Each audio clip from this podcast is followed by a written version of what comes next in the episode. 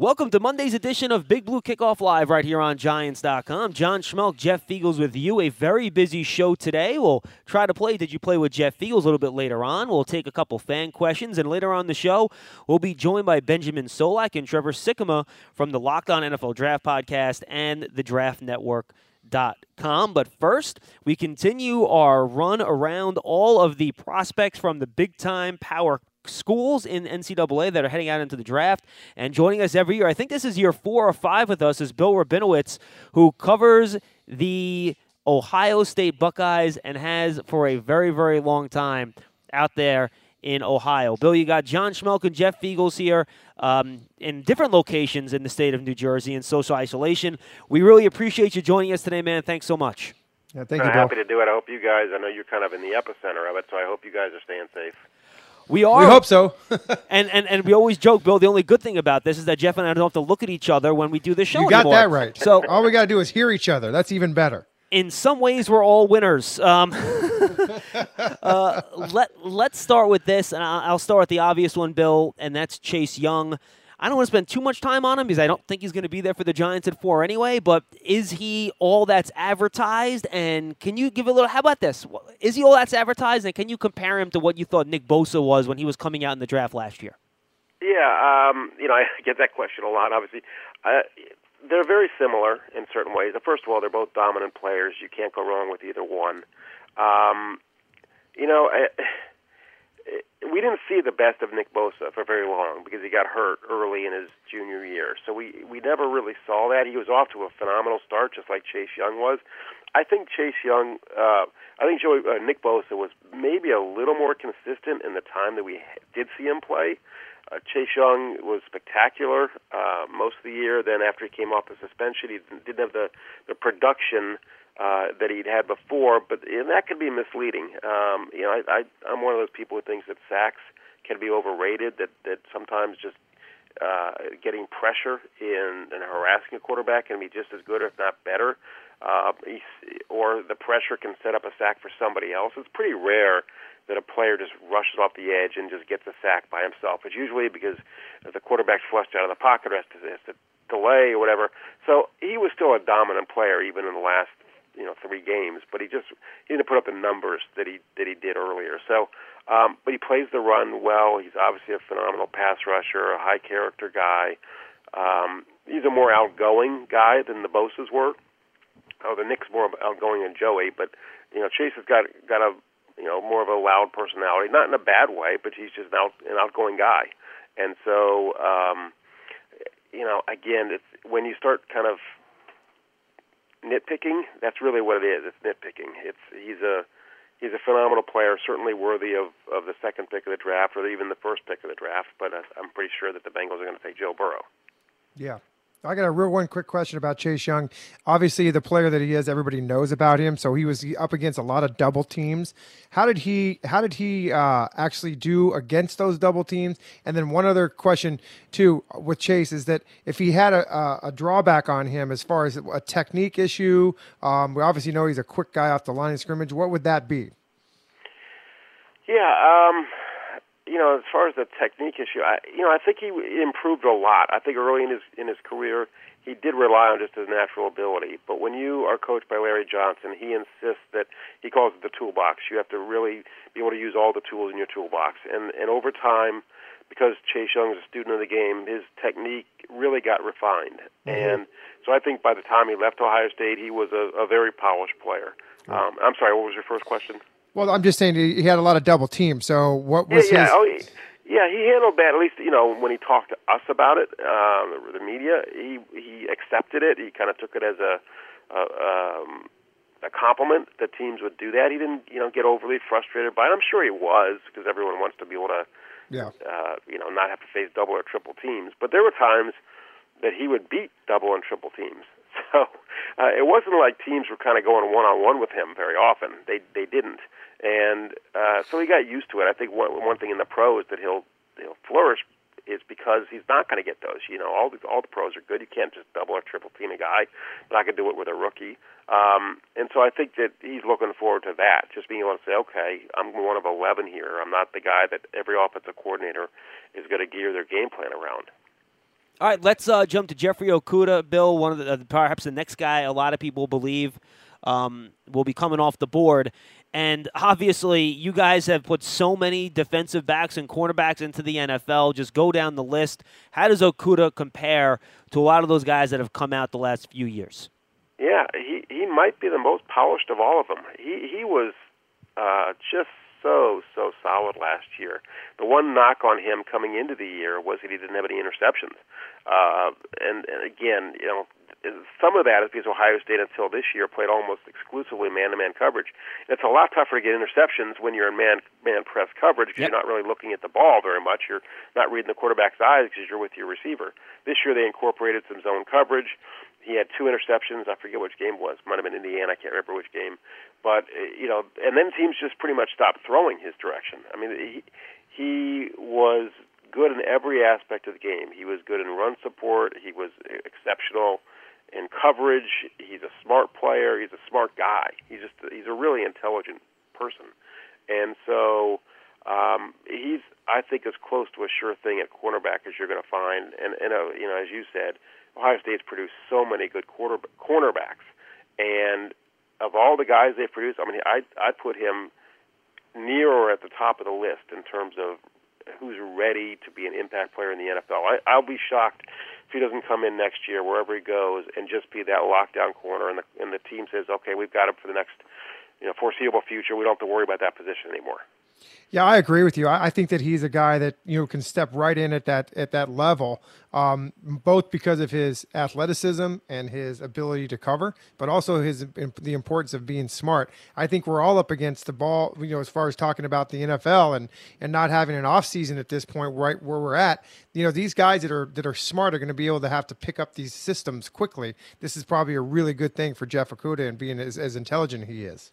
Yeah, that's a good point. Uh, you know, you're not going to have you're not going to have mini camps probably. I'm, you know, I'm guessing you're not going to have a rookie mini camp for sure. Mm-hmm. You're not going to have regular mini camps possibly. You might not have training camp. I mean, who knows? I mean, nobody knows yeah. what's going to happen. Sure. So yeah, you're you're right. The the the more the teams can rely on players to be mature and intelligent and responsible, the more attractive they're going to be.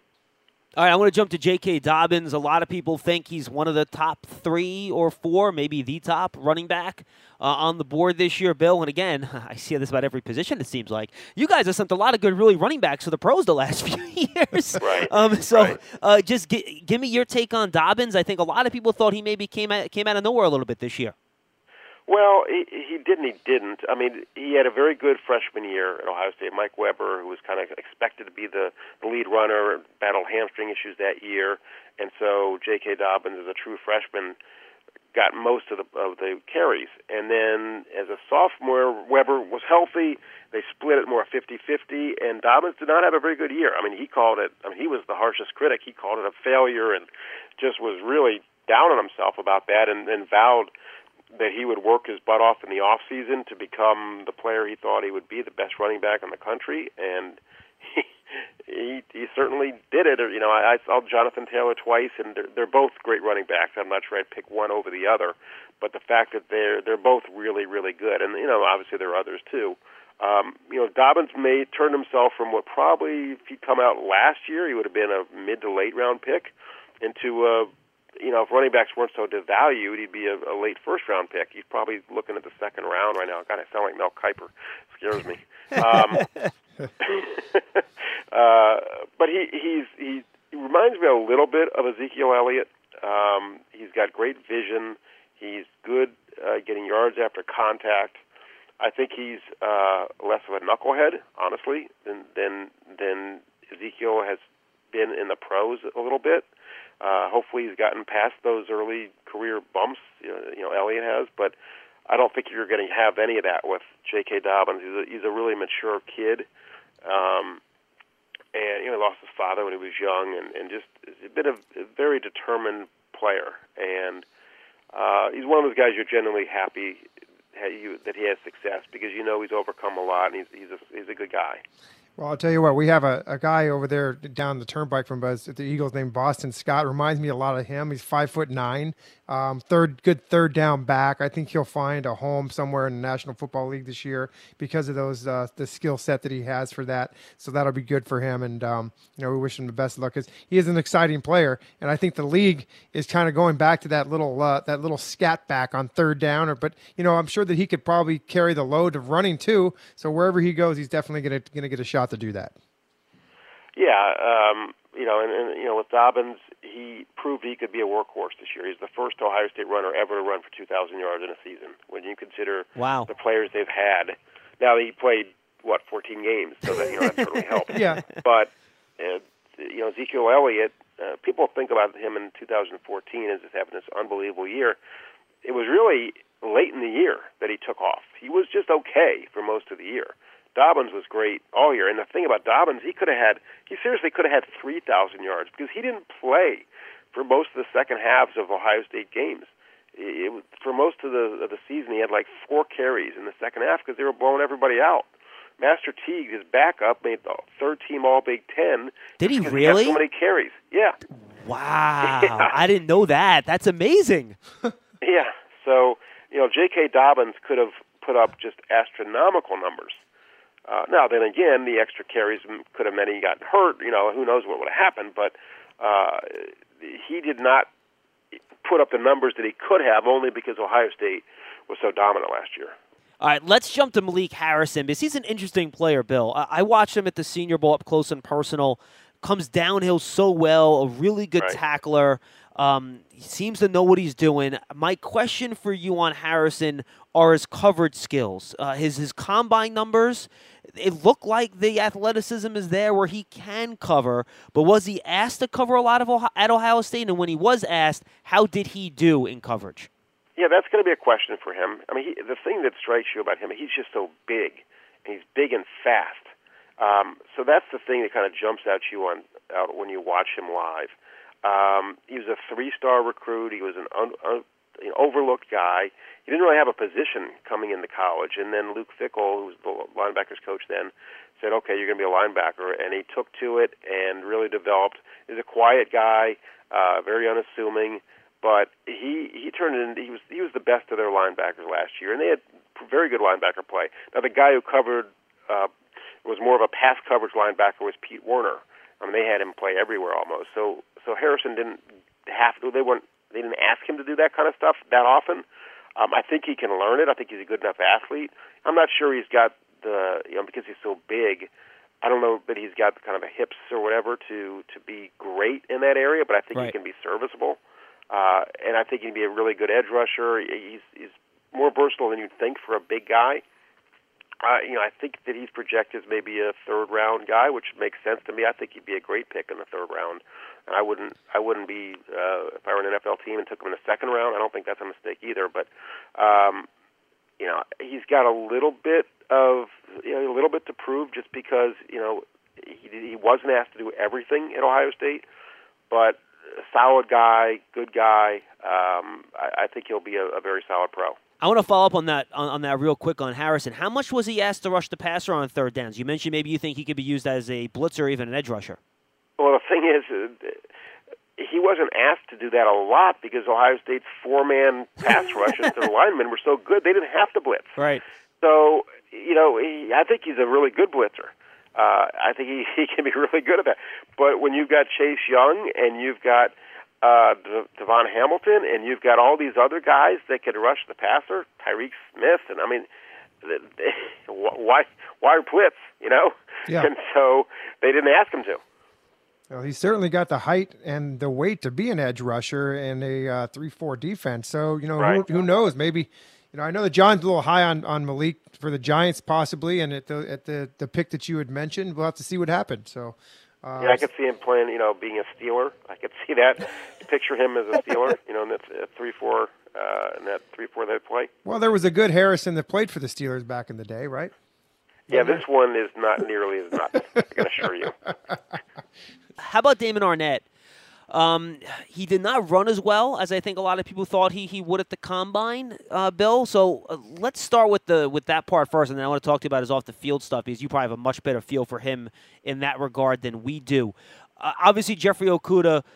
Did he always cover the other team's best receiver, Okudah, or did Arnette sometimes get matched up on the other team's best receiver too? Yeah, there, no, it, it was more of the latter. I mean, it was it was they didn't really like say, okay, there's the best guy, and Okudah, you got him, and let's, okay, let's stick. You know, I mean, that's not really the way they play. And Arnette was good enough that they didn't need to do that. He had he had a he's an interesting guy. To my game day cover story on him, and, and got to know him and his, and his dad pretty well.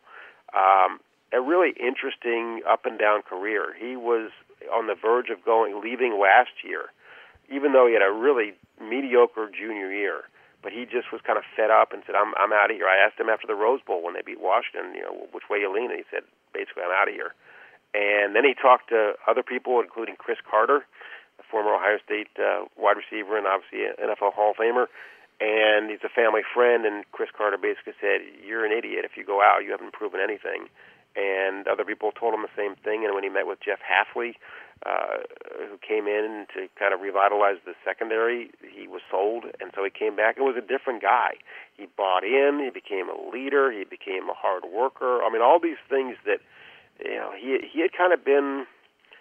Uh, I don't say a malcontent, but he, he was just kind of an underachiever, and everything came together for him last year. And he, he grew up. He played so much better. He was uh, early in his career. He would get all these these pass interference penalties and holding penalties. He was just so handsy, and he was much more disciplined last year. Uh, played with technique. I think you know in terms of the speed, is he the fastest guy? No, but he's he's fast enough. I mean, I don't I don't think that's going to be an issue. Um, and I I think he plays with a chip on his shoulder. I think uh, I, I think he'll he'll do fine in the NFL. I don't think he's on Okudah's level. I don't think many people are but I think he can be a very solid NFL quarter, cornerback for for several years. I, I mean, I do. If you know, the, the, yes, I've heard the questions uh, about the maturity. I, I talked with somebody who who said the teams have brought that up. Um, I just know what I've heard from other people, which is that he's really grown up a lot this year. And, and Okudah said that. I asked Okudah about that, and he just raved about his maturity. It's always good to hear about that with guys that you know are that want to come out a year before they're supposed to and then that transition helps them. It'll help them for the rest of their lives. They grow up. They're right. you know now he's be able to go a little bit higher in the draft. Financially, he's going to be set for a while. So that's all good things for him. So that's a good thing. Um, my next my next guy because we got to crank through these things. John and I were talking a little bit about KJ Hill before we, we came on the air here. Um, here's a guy that I I just you know I love and I, I feel like he's going to be a really good player in the National Football League. He's also a returner, which I think he'll get some some looks at on special teams uh, being a rookie. Um, but talk to us a little bit about KJ Hill, a little underrated after being the all time receptions leader at Ohio State. I mean, come on, there's a lot of good receivers that came out of that place, and he's got it. Yeah, you know, he's not a, he's not a burner. He's not going to be a guy that's going to beat you deep in the NFL. But in terms of a slot guy who yeah. can get those third down catches, he's he's perfect. He runs very disciplined routes. He's got very good hands. He's tough. He can make the spectacular catch. He, he almost never drops the routine ball. Um, you know, is he a number one or number two receiver? No. But is he a number three, a really good number three in the slot? Absolutely. Sure. I, mean, I think from mid round pick, uh, you, you take him and you say, okay, when it's third and seven, we can count on this guy. Yep. Bill, let me tell you, he, no one could cover him at the Senior Bowl.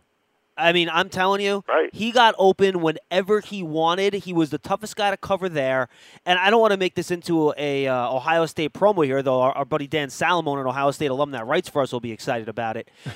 you already mentioned the coaching on the defensive line.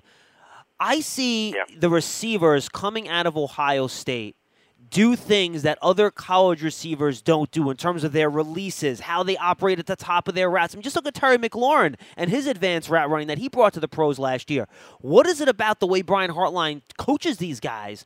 These guys just head into right. the pros. Their college numbers never wow you because you have a million guys to throw the ball to, but they hit the NFL and it's like, wow, they've been, you guys have coached the hell out of them.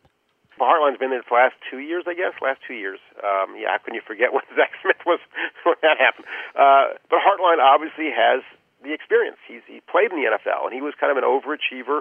Played at Ohio State. I think he was a sixth round pick, if I remember right. Yeah. And had a very long, productive NFL career. And so he's got that instant respect, and he works hard at his craft. He's a very good recruiter. Brian Hartline is is certainly a rising star among the, the assistant coaches at Ohio State, and the players swear by him. They just they just whatever he says to do, they do. And uh, you know, KJ Hill was one of those guys. Now, KJ Hill has always been a pretty polished route runner, uh, and he knows he has to be. He's not going to just outrun too many guys. So he's got to be that kind of guy, who, and and he is. It's it's fun to watch him set up cornerbacks and, and linebackers and all that. It's because he's he's just really good at it, and you can tell he enjoys it. Um, you know, he's he's not a guy that does anything like brilliantly, but he does a lot of things really well. And um, like I said, I think for a, a slot receiver, he's he's ideal. All right, Uh, Jeffrey. Um, how, how about Davon Hamilton? Um, I know the Lions coaching staff at the Senior Bowl really liked him. Is he your prototypical run stuffing defensive tackle? Yeah, but a little more than that. He he uh, you know he played nose guard at Ohio State, and that's obviously a thankless position. You don't usually rack up a lot of stats, but he was a very good interior pass rusher. Uh, he's a little bit like Ham, uh, Harrison. I will always get those guys mixed up. They're both local guys from the Columbus area who are three-star, kind of under-recruited guys, and you know, low-key personalities. It's, it's crazy. Harrison, Hamilton, you know. Um, and he he really came on last year He- as a junior.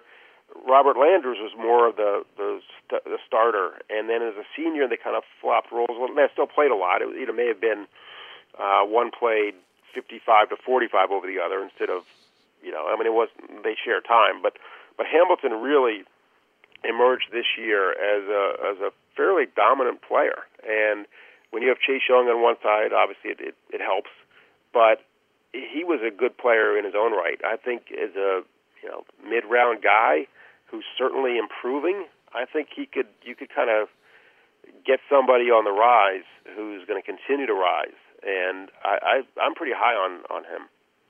Yeah, I think he would fit in really good with any uh, four-three uh, Right. uh, scheme for a team.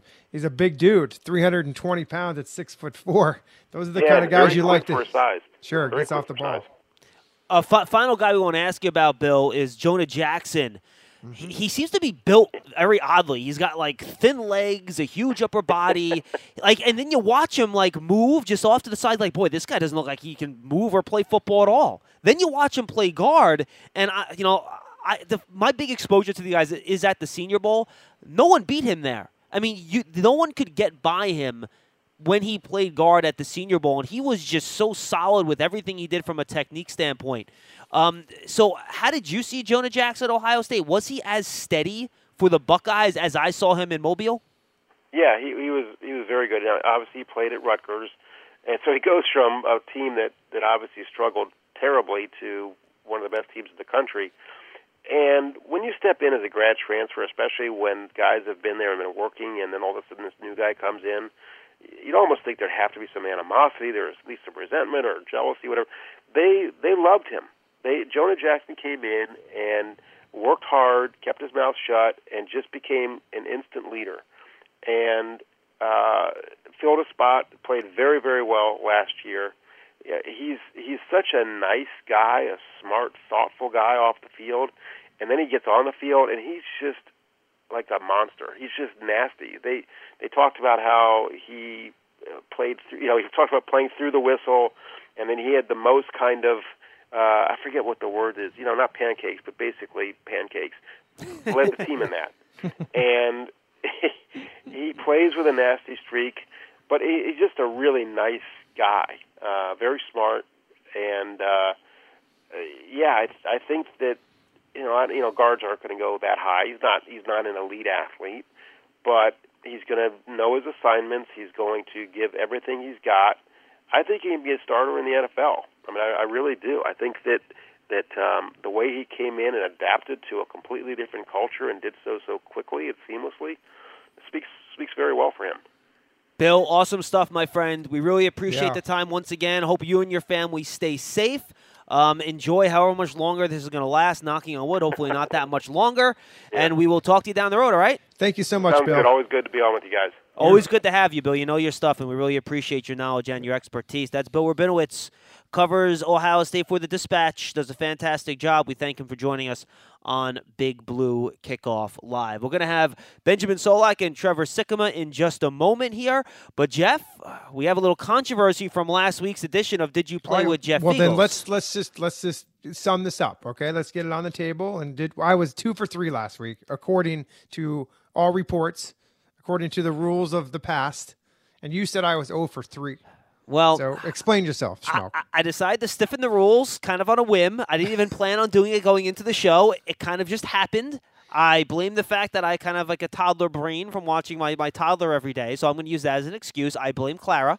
Uh, Okay. So, so, folks, basically the rule is he has to say whether or not he played with the guy. And if he gets that part right, and he did play with the player. He has to get either the team he played with him for or the position he played. And last week I made him get uh, three out of three, not two out of three.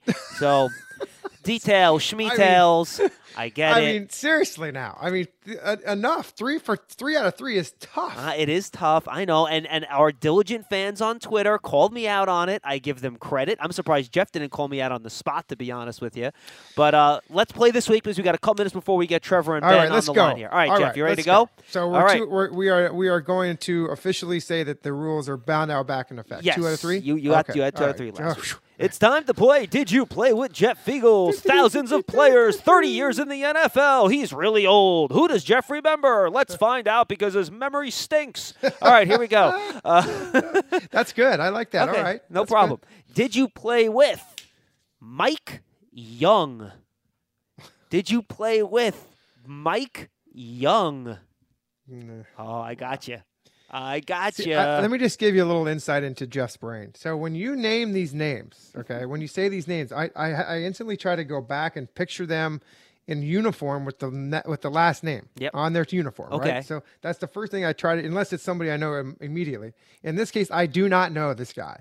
Um, and I'm guessing that I did not play with him because I don't remember too many Youngs. Uh, other than You lose. you See, played with this- Mike Young in 1993 with the Philadelphia Eagles. He caught 14 passes that year for 186 yards and played in 10 games.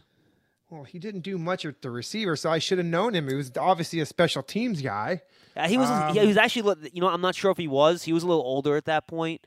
Um, that was at the end of his career. He actually, believe it or not, I'm not familiar with Mayo. He had a 10 year NFL career. He had 144 career catches in the pros, but he only played one year with you with the Eagles. Okay, next one. Did you play You're with loving this, by the way. Reggie You- Bullock. Did you play with Reggie Bullock? I know a Keith Bulluck, uh, but a Reggie Bullock? No, never played with Reggie. Ding, ding, ding, ding. You There did not play with Reggie Bullock unless Why? you played for the New York Knicks last year. See, I knew there was a basketball guy There's coming here. is. I actually thought the, the name before this was a basketball guy. Did you play with Willie Scott? Did you play with Willie Scott? Hmm. I know one Scott I played with. He was a lineman, but Willie Scott, I don't think I did. No, I don't think I don't recognize Willie. No, sorry, Willie. Wah, wah, wah, wah. Willie Scott was a teammate of yours for the New England Patriots in 1988. Oh, please. He caught one pass for eight yards. he did start in a game though, and Oh, he was probably a him, special man. teamer. Yes, and I Will- definitely should have known him. Yes. Listen, that was He- my first year in the NFL. I can't even remember who was on that team. Let alone I was just trying to make the team for God's sakes. Wow. and he also played tight end that year. So there Oh, you so- go. okay. Willie Scott, Jeff, you missed him. All right, you ready for our next Scott. guest? I am. Let's go. All right, Who here we got go. here? So we're going to do something a little bit different here. We've never actually done this, I don't think. And the fact that I'm doing this from my basement makes me worry if it's going to work or not. But we're going to find out in just a second. We're joined by the two hosts of the Locked On NFL Draft Podcast, and you know their work on the Draft Network, Trevor Sikkema and Benjamin Solak, the duo, joining us on Big Blue Kickoff Live today on Giants.com. Gentlemen, how are you? John, Jeff, good to be with you guys. I hope you can uh, hope you can hear us well. We're trying to run this both of us at the same time, so hopefully everything's good on your end. yeah, we hear you If you can only hear one of us, hopefully it's just me. Sa- sadly, Ben, we can't hear both of you guys. Uh, Yes. All right, so let, let's start here. Um, when the Giants get the pick, there's a good chance that they're going to have a choice of if someone trades up for Tua, they could have a choice between Isaiah Simmons and Jeffrey Okudah. If I throw need and positional value and throw it into the garbage can, I get rid of it. What do you guys think of the decision between those two guys simply based on player ability and grade, everything else thrown out of the throw it out of the window? Ben, you want to handle this one or you want me to do it? Yeah, it's a good one for me because for many, many, many months of this draft cycle, I would have told you Isaiah Simmons without hesitating. And and then I watched a lot of Jeffrey Okudah's 2019 film, and and 2018 wasn't elite for Okudah. There were issues in spacing and man coverage. There was issue, issues guessing uh, in zone coverage. He did not have the full, consummate, complete tape that you wanted to see from an elite cornerback drafted in the top five, drafted in the top ten, the way that Denzel Ward was before him. And now you look at the 2019 film. I mean, it, it's the best film I've watched of Ohio State corners of any corner over the past two years. So this is a true blue chip talent. I didn't think he was going to be able to beat my Isaiah Simmons grade. He blew out the water. Uh, this is a, a tremendously talented young player. And the other thing is, we said throwing positional need. I was said throwing, you know, uh, what, what's the value going to be? What exactly do the Giants want? With Simmons, I know he's really talented. I don't know exactly where he plays. And so already, even though he's wicked talented, it throws a, a, a wrench into how I project his year one, year two, year three, because I don't even know where he's going to end up. So there's uncertainty baked into that. Okudah, I know exactly where he's going to end up, outside corner. I know it's one of the most difficult and important positions to play, and I know an elite one changes my defense. So there's certainty that if he's the player I think he's going to be, that talent's going to bear itself out into actual wins, and that's what we want to do when we draft players. So well, Okudah to me is the clear answer. And I'm sure you guys have talked about this on on your podcast. Where do you guys think? Both of you, I was maybe have different opinions. Where you think Simmons will fit best and be as productive and valuable as possible in the NFL?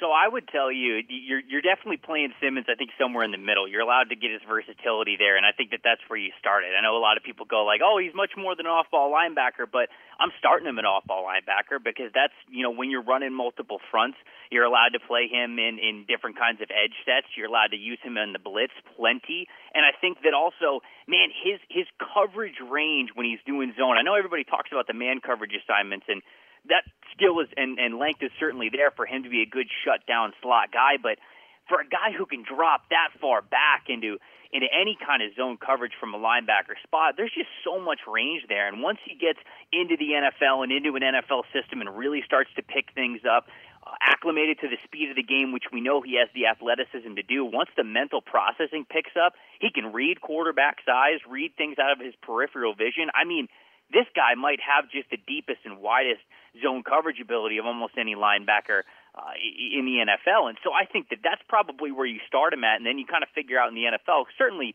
in college, he was playing at a high level, playing at Clemson. They had a lot of uh, really good opponents that they played over the last couple of years of him being a consistent starter. But it's not going to be it's not going to be like that in the NFL. Every week you're going up against some of the best players that you've ever, you've ever faced before.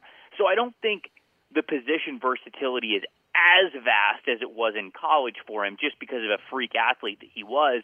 But I think you start him, you play him in the middle, you allow him to have an impact really as a centerpiece of that defense, and then you figure out what little parts of those other positions he does really, really well. Because if it is more man coverage, then you're probably playing him against tight ends quite a bit. If it is rushing off the edge, then you're obviously going to put him in positions to be able to do that quite a bit. And so I think that you start him off playing him as an off ball, but you certainly are allowed to get creative with some of the other things that he's doing, even if it might not be as versatile as it was in Clemson, just because of how much more athletic he was than everybody else. Yeah, well, I think I... when you look at Simmons in an NFL defense, the first thing that I want him to do for me is I want him to take away RPOs because to take away RPOs, you need ridiculous reflexes. Yep. You need elite size because you got to be able to close those underneath throwing windows and, and occupy that space. And then I want you to have ball skills and quickness. And and Simmons has all of those in spades. That's where his game is at the best. Clemson had him playing deeper than the average overhang, deeper than the average linebacker because they really liked his ability to close downhill, right? To come and play forward, play fast, play with aggression. They want him to be quick to flow, and they wanted to protect him from blocks. If I'm playing him at traditional overhang in the NFL, he's going to have to deal with a little bit more contact. He's not going to be able to play as forward, as aggressively coming downhill as he did in Clemson, which then leads you to try to put him at 4-3 will, which is where he's going to have a little bit more run responsibility, a little less pass coverage responsibility, but he's going to have the ability to be free to flow, the ability to be a run and chase player, really utilize that length that long speed and that quickness, and he's still going to be a player that occupies a ton of short zones for me. So I look at a player who plays from the 4-3 will to the overhang, and that's how teams are going to understand him because that's just the general paradigm of NFL defenses. NFL defenses don't run the way Brent Venables ran the, his defense. So the spot Simmons played doesn't exist in the NFL. He's going to have to change roles a little bit. But when I look at his skill set and I look at how NFL offenses are getting attacked in the modern NFL, I think he fits 4-3 will, maybe on the overhang. Well, one thing that we have heard from the Giants' new defensive coordinator, we don't know officially what type of front they're going to play. We just have been told it's multiple. So I would imagine that that Patrick Graham is going to be in that draft room, knowing uh, the possibility of where they're going to put him, um, and he will probably fit into any bag of tricks that they have. Uh, going along the guy, what the things that you guys said, I want to segue over to which I believe I'm a big proponent of this because I feel like this is more of a need for the Giants with the drafting of Daniel Jones last year, and that's at the offensive line position, particularly at the tackle. Um, I know that this is a, a, very deep draft. Some people say it is, um, but I would love to hear from you guys if you had an idea of the Giants and they were going to go at that offensive tackle. Would it be a Becton, a Thomas, Wills, Wirfs? Which one do you guys like for the Giants? Yeah, I, it's when you look at this offensive tackle class. I mean, I think it's still great at the top. You know, we talk about these these big four guys that are in this class, and it's hard to go wrong with any of them. Certainly, the scheme that they're uh, looking to run will go into how these guys are being picked one through four. But I've said this before, man. If you get Jedrick Wills, Tristan Wirfs, Mekhi Becton, Andrew Thomas, you take one of those guys out and put them in a different draft class, they could be OT one. And here they are sitting there, all four uh, yeah. in this draft class, which is a treat for any team needing a top ten offensive tackle. You know, for the Giants, I really look at Jedrick Wills and Andrew Thomas as the top two guys for them. I just think that their their floors, these guys are so high. And, you know, the ceiling for Andrew Thomas might be a little lower than the ceiling for, say, like a guy like Mekhi Becton just because of his sheer size and how athletic he is in that way. And then Tristan Wirfs, you know, we, we saw him put on a show at the combine. And, you know, anybody who moves with that kind of nature and his wrestling background yeah. and the core strength that he has, the ceiling is naturally higher with those two guys. But I think that for what the Giants are looking to do and uh, how they kind of handled Daniel Jones last year, Andrew Thomas or Jedrick Wills would be my one and two for the direction that they would possibly okay. want to go. It just depends. Would they rather have Andrew Thomas, who is more of a left tackle? He's just more comfortable there. He's played it longer. Jedrick Wills, more of a right tackle kind of a guy. He's played that there. Not that either one can't play opposite side. It's just more natural for those guys at those spots, and I think both of them could honestly be Week One impact players for them, no matter what. And so uh, it's hard to go wrong with any of these four. But for the Giants specifically, just because of how pro ready I think Jedrick Wills and Andrew Thomas are, I think those would be my one and two for the Giants at number four. Yeah, I think it, a lot of it depends on philosophically where we're at in the Dave Gettleman Joe Judge hiring. With Joe Judge's first year, we don't know exactly what the team's going to want to do. If this were last year, I'd tell you that Dave Gettleman and, and the offensive lineman he's liked in the past and the way that they want to run the football on offense, I extremely would expect Tristan Wirfs to be the top guy on their board. If it wasn't him, Mekhi Becton. I think those are probably your best run blocking, people moving offensive tackles that you've got at the top of this class. Mm-hmm. Mekhi Becton's an interesting one because his comparisons are, are few and far between because of how big he is. And if you're making one of them Nate Solder, then I don't know if the Giants particularly would be the team that would draft a guy who compares to Nate Solder because they haven't necessarily had too much success uh, with Nate Solder at left tackle. That's a contract they might be looking to move on from in the next year or so. And so it does. Uh, there's a lot of factors to consider when it comes to who's going to be selected here, because I do believe that you're going to have at least three, if not all four of those guys have a good enough grade yeah. that you're comfortable drafting them at four. It starts going into what sort of player you like, what your philosophy is going to sort of try to be on offense. If Joe Judge has brought from him and New England the love that Bill Belichick had for Kirk Ferentz and the relationship between those two programs, I wouldn't be surprised to see Tristan Wirfs off the board. I agree with Trevor. Uh, Andrew Thomas and Jedrick Wills are my two top-ranked offensive tackles. If I were in the room, I'd be pounding the table for Jedrick Wills, assuming he's completely healthy. It's a real toss-up between those four guys. I don't think you can go wrong in any direction. A lot of it just depends on what your philosophy is. I want to follow up on the offensive line because let's say, guys – and maybe we can attack this in two different ways. If the Giants are choosing between a Simmons and an offensive lineman there at one, but then they're thinking, all right, well, maybe we got to look ahead now. Which group can I find a better player at at the top of round two? So let's drop to that second or third tier of those two positions, the off ball linebacker and the offensive tackle class. If the Giants wait till the second round, which they have the fourth pick in the round, to go with one of those positions, what offensive lineman do you think will be left? Will the, the offensive tackle class, do you think there will be a tackle worth that selection on the board when they pick at 36? And same question for the off ball inside linebacker spot.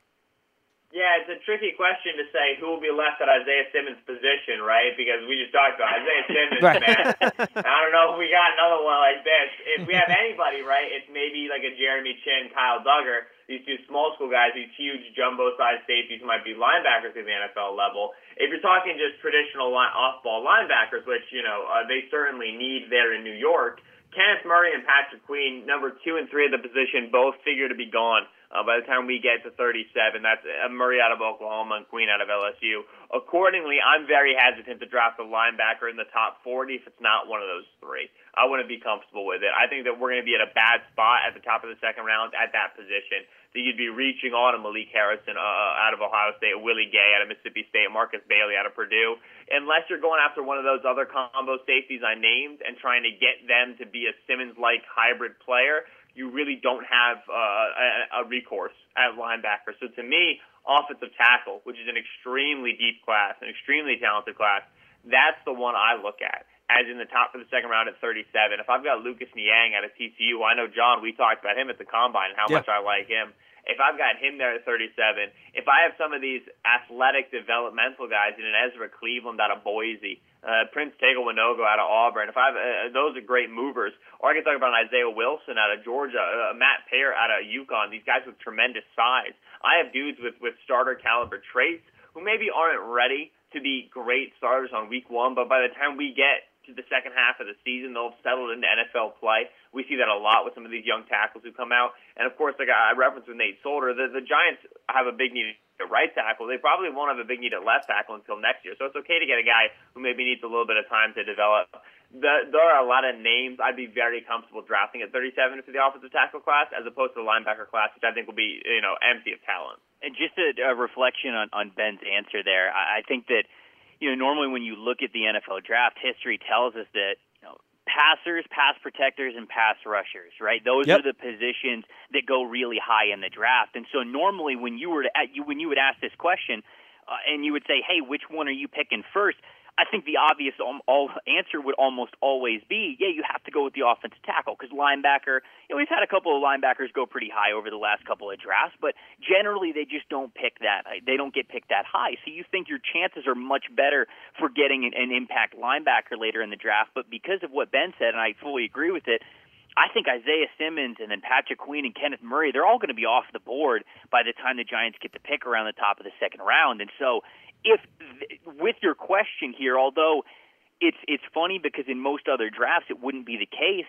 I would agree with Ben. I would say that look, if, if linebacker is, is a big need, or if, if you think that linebacker and offensive tackle are almost these one and one needs, and say you have the chance to get an Isaiah Simmons, you have a much better chance at getting a starting caliber offensive tackle at the top of the second round than a linebacker. And that's just a sentence that does not get uttered every single year, and it talks about how unique this draft class is. John, did you have another question? Yeah, yeah. Let me follow up. Let me do one more thing on the linebackers. You mentioned Queen and Murray, and I agree. I think if the Giants want to get one of those two guys, they might have to trade back up, which is something Dave Gettleman has done in the past. I watched both guys probably four or five games of each guy yesterday. And, you know, Murray's an interesting prospect. I think Queen can do a little bit of everything. I think he can pattern read, he can move, he can run. Both guys are great athletes. When I watched Murray, I feel like he should be a better coverage linebacker than he is given his athletic profile. I feel like a lot of times he'll get caught guys watching the quarterback in the middle of the field. He'll lose track of the guy he's supposed to be covering in zone and, you know, maybe coming across on a crossing pattern in front of him. How do you think of both those two guys in terms of their coverage potential on in the next level? Yeah, I think Patrick Queen's a special coverage player. I, I got a, a higher Patrick, Patrick Queen grade than I think a lot of people you'll meet, and I'm comfortable with it. The kid moves and reads like uh, a lot of linebackers don't. And there's there's a Deion Jones, Lavonte David comparison that floats around that I think is justified. Uh, when when we watch a player like Queen sit in short zones, so all those underneath zones, curl, hook, curl, the, the whole zone and cover two, and he adjusts to routes developing behind him, it's clearly indicative of film study and understanding where the quarterback's eyes are taking him. I agree. He's not over aggressive. He doesn't get pushed out of position. He's a special coverage player. Murray, on the other hand, it, it, listen, in the Big 12, we got three pass rushers on the field uh, as down linemen, and we're out here in diamond quarter defense when it came long and late downs, Oklahoma wasn't messing around with with a relatively linear athlete in Murray. Because I agree, he's a good athlete, but he's if anything, he's stiff. He's not a great uh, transition player. He can't flip his hips that easily. So we didn't mess around with putting him in coverage when we had six defensive backs, seven defensive backs on the field. We blitzed him, and we blitzed him because he's 6'2", 240 and hits like a ton of bricks. You know, like this wasn't a hard decision for Alex Grinch in that final season for Murray at Oklahoma. They didn't need to be putting him into coverage. He was going to be more effective to them closing against mobile quarterbacks, which they saw a lot of, playing QB spy, and then also rushing from uh, sugared A gap alignments. Queen and Murray were asked to do completely different things on passing downs. So if you're prioritizing passing downs on your linebackers, which I'm not sure the Giants are, you know, Blake Martinez signing indicates to me they're interested in running downs and not passing downs. If you're interested in passing downs, Murray's not the player you're going to be prioritizing. It's going to be Queen. They're of a complete different mold in regards to those specific alignments, those responsibilities. Yeah, it's funny because both of these guys, right? They showed up to the combine, and I think they had great athletic tests. Yep. Um, I remember, you know, Kenneth Murray had above 90 percentile scores in broad and the uh, the 40 yard dash, and he was right around 90 with the vert. And then Patrick Queen comes in, runs an even faster 40 yard dash. You go, okay, these guys are you know clearly very athletic linebackers, but I think Ben kind of hit the nail on the head there. They're athletic in different ways, and that's a really important part of assessing their film. I think Murray is much more of a downhill kind of a player. He's a guy. I, the the word linear that Ben used there, I think, is is correct. Where he's just looking into the backfield and he's going point A to point B straight in front of him. Whereas Patrick Queen seems a lot more smooth, but even more than that, playing coverage it's it's it's a lot about feel, right? It's a lot of peripheral vision. You're looking at things running across. You're trying to process things at the pattern at a very rate. high speed. Yes, I mean you are you are trying to just kind of take everything in and position yourself the way that you need to while paying attention in a lot of different areas. That's tough to teach. And to that point, man, Patrick Murray, or, or Patrick Queen, sorry, does it very, very well for uh, for a player his age. And so you have a lot of, uh, of faith that he can continue to do that and even take it to the next level in the NFL. Go ahead, Jeff. All right, guys, we got a couple minutes left. I came up with some really quick questions here. I would love to get your your answers on these, and I know that our listeners will too. Uh, my first question: If I put you up against the uh, up against the board here, uh, Giants are going to go offense or defense with that first pick in the draft. Trevor, uh, I think I think they're going to go offense. I'll say offense because I think okay, it's over. Ben. I feel the same. I think they're going to prioritize tackle. Very good. You guys both agree with me. That's you get you get a, you get a big star. Okay. Um, here's the other one. So, what is in your mind going to be the biggest trade that we see in that first round, and who? Oh wow! I think I guess just off the top of my head, I'll say Carolina gets a little crazy. They trade back. They're looking to pick up 2021 assets. So I don't even know if they'll get anything much this year, and they'll start building that draft class towards next year. I'll say Carolina. Interesting. I think we see the Chargers take a tackle at six, sit on the back half of the first round, and trade back up from I think they've got 38, maybe 39, uh, and get back him in the first round to try to grab uh, quarterback of the future. I think they, I think that Jordan Love might be able to make it that far that they trade back up to get him. That would be amazing. That, that would be really cool. I would like to see Jordan Love make it somewhere in the first round. I think he's got good talent. Um, and then give me a surprise trade, something that's just out of the blue. You're like, whoa, where did this come from? Ooh, Ooh, a surprise trade out of the blue. Ben, do you have one right off the top of your head? I do, yeah. The the New Orleans Saints don't have a ton of future draft picks as a result of trades they've already made, but this team is always good for doing something on draft day that we don't get, and they're very clearly still kind of knocking on that door of the NFC Championship and, and getting to the Super Bowl. So two firsts for Marcus Davenport already happened. I don't know if it gets more surprising than that. They had the big move up for Erik McCoy last year, the center out of Texas A&M. Mm-hmm. Uh, the Saints always seem good for an aggressive move up to go get one of their guys that they need, and that roster doesn't have many holes. So I wouldn't be surprised if, if they see a wide receiver that they think can fill out that roster. They see a corner that can challenge on the outside for Janoris Jenkins, and he circles into range. They'll move up 20 plus picks to go get him. I'll say t- I'll give you I'll give you two teams since I didn't have one right off the bat. I think Atlanta's in an interesting spot to get really aggressive. I think Dan Quinn and uh, Thomas Dimitroff are, are in a situation where they've really got to make sure that they win this year. I mean, they were mm-hmm. on the mm-hmm. hot seat last year and were brought back in, so I think that this is a crucial time to get an impact player that can really help them right away next year. And then the other one, I'll say Tampa Bay because when you look at that roster, it's a young defense, and then obviously Tom Brady on the other side. Their only real glaring need right now is to help out that offensive uh, line, really at offensive tackle. At 14, they're really risking getting one of those top four offensive tackles we talk so much about.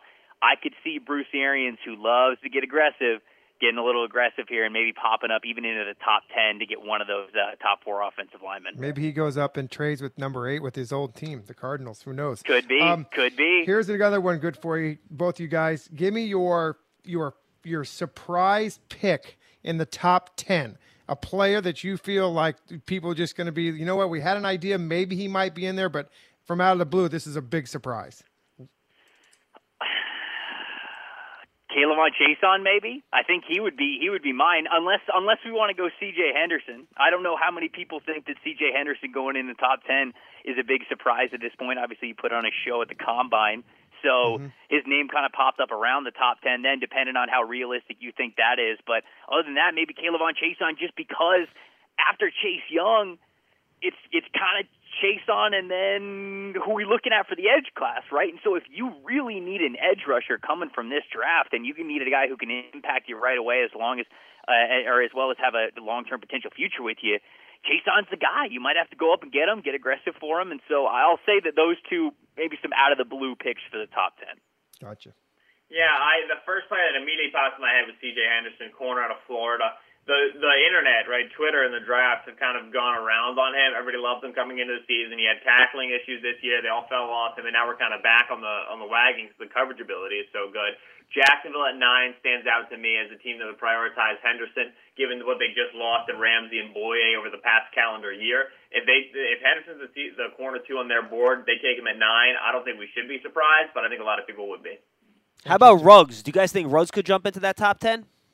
I do. I'm I I'm now John. I'm not gonna lie to you and say I can predict this wide receiver group, man. I mean, like this talent is so good. Mm-hmm. I, will tell. I'll put it to you this way. Ben, that's your job, man. You're supposed. yes, all right. That's our job is. We're if my paycheck were on the line, which it is, I would say I think Ruggs is the first wide receiver off the board. Wow. That, that would be my guess. Yeah. Yeah. Listen, speed does does something to offensive evaluators. When you have elite speed, I mean, like these guys get hard eyes, right? It's like the cartoons; their eyes come out of their sockets. It's crazy. Yeah. So I, I do think Ruggs is the first receiver off the board. Top ten, man. Ugh, it's tough. You're gonna need a team like with, with with the Cardinals now not taking a wide receiver at, at eight. We assume because of as a result of the Andre Hopkins trade, it really has to be like the Jaguars at nine, just getting super aggressive at, going after wide receiver when they don't necessarily have to. Maybe Carolina, if they don't like DJ Moore and Curtis Samuel, the new coaching staff, it's tough to find the team. But listen, we didn't think the Bengals were going to take John Ross at nine, and then he ran a four-two-two, and things changed pretty quick. So yeah speed surprises people. New York Jets could also take Ruggs at 11, and we we figured the Las Vegas Raiders are going to be in on Ruggs too, so they might even trade up a couple of spots to hop the Jets for for him. So I think there's a possibility for him to go in a couple of different places because, like you said, you can't teach that speed, but more than that, I think just people are coming to grips with. Ruggs is so much more than just the world class speed. He's got the toughness. He's got the mentality. He's he's a guy that you'd love to have on your team. I want to follow up on a question Jeff asked earlier about a, a, surprise trade. Well, how about the trade that everyone's expecting? That someone is going to trade up for Tua. Do you A, think a team will trade up for Tua? Do you think the fact that these visits might not be able to happen between now and the draft might make a team like the Dolphins or the Chargers just sit there and wait for him? How do you think the Tua sweepstakes is going to play itself out, assuming Burrow and Chase Young are the first two picks off the board? Yeah, well, it's kind of it's kind of interesting here because if you go back a month or two, you could have looked at both my, you know, Miami, the Chargers, Carolina. They're five, six, seven, boom, boom, boom, right there. All three in a position to trade up to go get Tua Tagovailoa, and and you could trade up to number two with Washington. You could trade up to number three with Detroit, whichever one it was.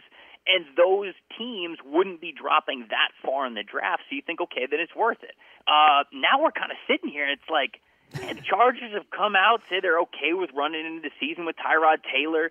Carolina does not seem to be building towards taking a quarterback this year with uh, with the Bridgewater signing and and the, and the PJ Walker signing as well. And so you kind of look at it and you go, wait a sec, is really Miami the only team that would be moving up to number two? I, there, there's not too many other teams. I mean, if Las Vegas maybe wanted to get really aggressive in getting that, Jacksonville could as well, but I don't think they're going to do that. And so really the list of teams that would trade up for Tua Tagovailoa just is not as solidified as what we thought it once was. And so if Miami thinks and has good intel and knows, oh, hey, we could sit at five and we'll still get Tua, then they won't have to. I think it'd be crazy to think that uh, there'd be a draft where it wasn't two quarterbacks that went in the top three. That's just the, the the day and age that we are in. But I'll say the competition for Miami, I think, is just a lot less than what we thought it would be.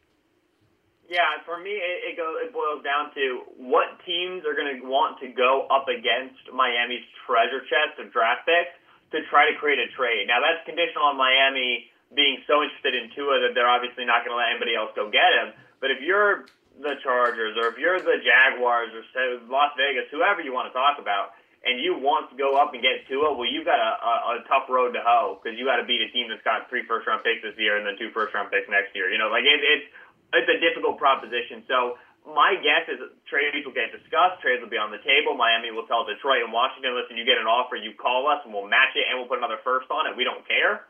Um, but after that, all those conversations, after all that posturing, I wouldn't be surprised if the, the top of the first round remains untouched and unchanged. Just because I think, yeah, teams are going to be more patient, a little bit more reserved as a result of the, the, the issues with pro days and bringing players in. And I think that Miami's got kind of that nuclear deterrent in terms of their war chest just being so big. Hmm. I sure would like to get one of those those one of those picks. I really do because the Giants, they, you know, they have a second round pick and then they don't pick until 99 in the third round man, would I love the Giants to just trade down a spot with the with the Dolph with the Dolphins. They don't have to get one of those first rounds. I'll take a second round, a high second round for for somebody there.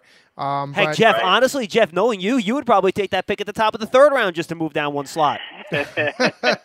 I probably would. Hey, it could it could be worse. It could be San Francisco. They pick thirteen thirty one, and then they don't pick till one fifty seven after that. So it could be worse. They got a pretty good team already. So yeah.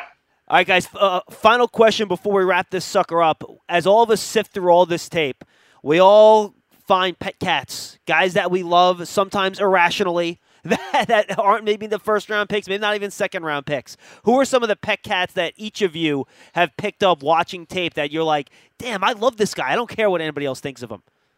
Ben, I'll let you go first on this one. Yeah, so uh, Antonio Gibson out of Memphis got to be the first one. 6'2", 220, running back, wide receiver hybrid. He ran exactly one concept for Memphis, but he did it doggone well, and that's pretty much all they needed in that backfield. If we're talking about a player to back up Saquon Barkley and present the same issues in terms of speed and explosiveness at his density, contact balance, and a receiving threat, Gibson makes a ton yeah. of sense. I love the idea of him being in New York think there's a lot that he can learn from from Barkley as well because he's got to get a lot of the nuance of the position down. On the defensive side of the football, I just watched Mykal Walker, linebacker out of Fresno. This is the you know linebacker three, special teams captain, weak side safety hybrid dude that you want on day three. He's wicked athletic. He's got a good processor between his ears. He's only played at, at FBS level for about two seasons, so significant improvement started for both those seasons. He won the job coming out of D2 college, transferring to Fresno. Uber competitive, every intangible you want to see. The coaching staff there loves him, and he moves like silk. So he's a ton of fun to watch as well. Um, who else do I really like? Anthony Gordon's a fun one, quarterback out of Washington State. I like Damien Lewis, guard out of LSU. Yeah, me he's too. a Nasty. brick house. Yeah, he's nasty. Dude, he's as wide as he is tall, man. Like he's just thick as they come. He's a powerful dude in the middle. So if you want to move people, uh, Damien Lewis is a good pick on day three. Get you a starter opposite Will Hernandez. So some of those are some of my guys.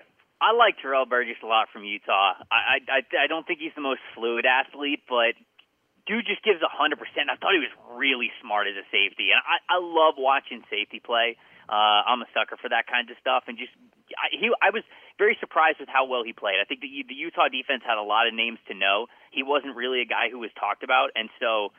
I was I was very surprised at, uh, about how he played and and everything I, that I've learned more about him of the kind of player that he is and the kind of person that he is. He's just a guy that you bet on that you know you're going to get the highest ceiling out of him. So big fan of him and taking a bet on him. I like Lynn Bowden out of Kentucky. Uh, he was a wide receiver the year before, had to play quarterback this year because of everything that that happened at Kentucky with the injury situation. And uh, man, he was electric. I think that he's going to play wide receiver at the next level. Although some people like him as a running back, but he's just man, he he's just got an attitude to him. He's got such a swagger. He's got such such a great determination. He's a player who's going to give it give you his all. Um, and if nothing else, I think he's just going to be a special teams monster for you, whether it is in the return game or or playing as a gunner or something like that. And those are two guys that I really really liked. And then. Man, I, I got to give a shout out to uh, my alma mater, Jabari Zuniga. I'm a big fan of his. If he's going in a straight line, he's got so much power in him at six foot three right around 265 pounds. He's he's not the most fluid and bendy athlete off the edge, so don't ask him to do that. But if you switch him inside, if you get him in some odd fronts, you play him in some four eye, maybe even kick him inside to play some three tech work. I think if you just let him go straight, he showed at the combine he's got a lot of explosiveness in his lower body, and I think he can do some damage there. So I really like him as a mid round to late round pick if that's where you're getting him at. Wow. Guys, great stuff, man. That is good stuff, guys. Yeah, really. I mean, we're ready to go, right, John? We know everything now. Oh, we, Jeff. Luckily, we still have some time. Luckily, Yeah. we Oh, got, we got about, time, right. about four weeks before the draft gets here. Uh, ben, Trevor, we really appreciate the time, guys. Uh, let's touch base again before the draft, and of course, uh, just tell the folks where they can find all your great work. Yeah, all the uh, great work from Ben and I can be found over at thedraftnetwork.com, and then Ben and I run a podcast called Locked On NFL Draft every single weekday. So those are the two main places, and uh, of course on Twitter at Tampa Bay Trey at Benjamin Solak. That's where we link all the stuff that we do. We really appreciate you guys having us on. It was a blast. Yeah, thank you guys so much. You guys do bring a lot of good stuff to the table. That's for sure. All right, guys, take it easy. Thank you. All right, you, you well, fellas. Thank you. You're very welcome. All right, there's Benjamin Solak, Trevor Sikkema. We thank them. We thank Bill Rabinowitz from the Dispatch that covers Ohio State. He was our first guest today. Jeff, good times as always, my friend. Always good stuff. And you know, not to mention you mentioned Ben and Trevor. That's some, that's some good information there. And more importantly, they agree with me. Offensive line, first round, baby. Let's go. I don't know that, but you and Datino in a steel cage match to decide if they're going to pick Isaiah Simmons or an offensive lineman. You know what? It, and real quickly, I know the show is ending, but you know you got to really understand about uh, Simmons, and, and I think these guys hit the nail on the head. That if you are a defensive team that's going to go after this guy, you know you got to know where you're going to play him. You got to be pretty pretty you know pretty specific. Like okay, this guy's going to fit our scheme, and you know if he's going to Patrick Graham's going to have to find that whatever it is from it. Either I don't know about you, John. I don't see him as much as an inside guy as Ben and Trevor do. Um, but who knows? What do I know? I remember they even used him as a single high safety there. His, his play in, in the college football playoffs to track that ball to the sideline for the pick was an unbelievable. He's got unbelievable range. Like you said, Yeah. there's a million ways you can use him. Jeff, Yep. good times, my friend. Thank you, Johnny. For Jeff Feagles, I'm John Schmeelk. Thanks for joining us on today's episode of Big Blue Kickoff Live. Stay safe, everybody. We'll see you next time.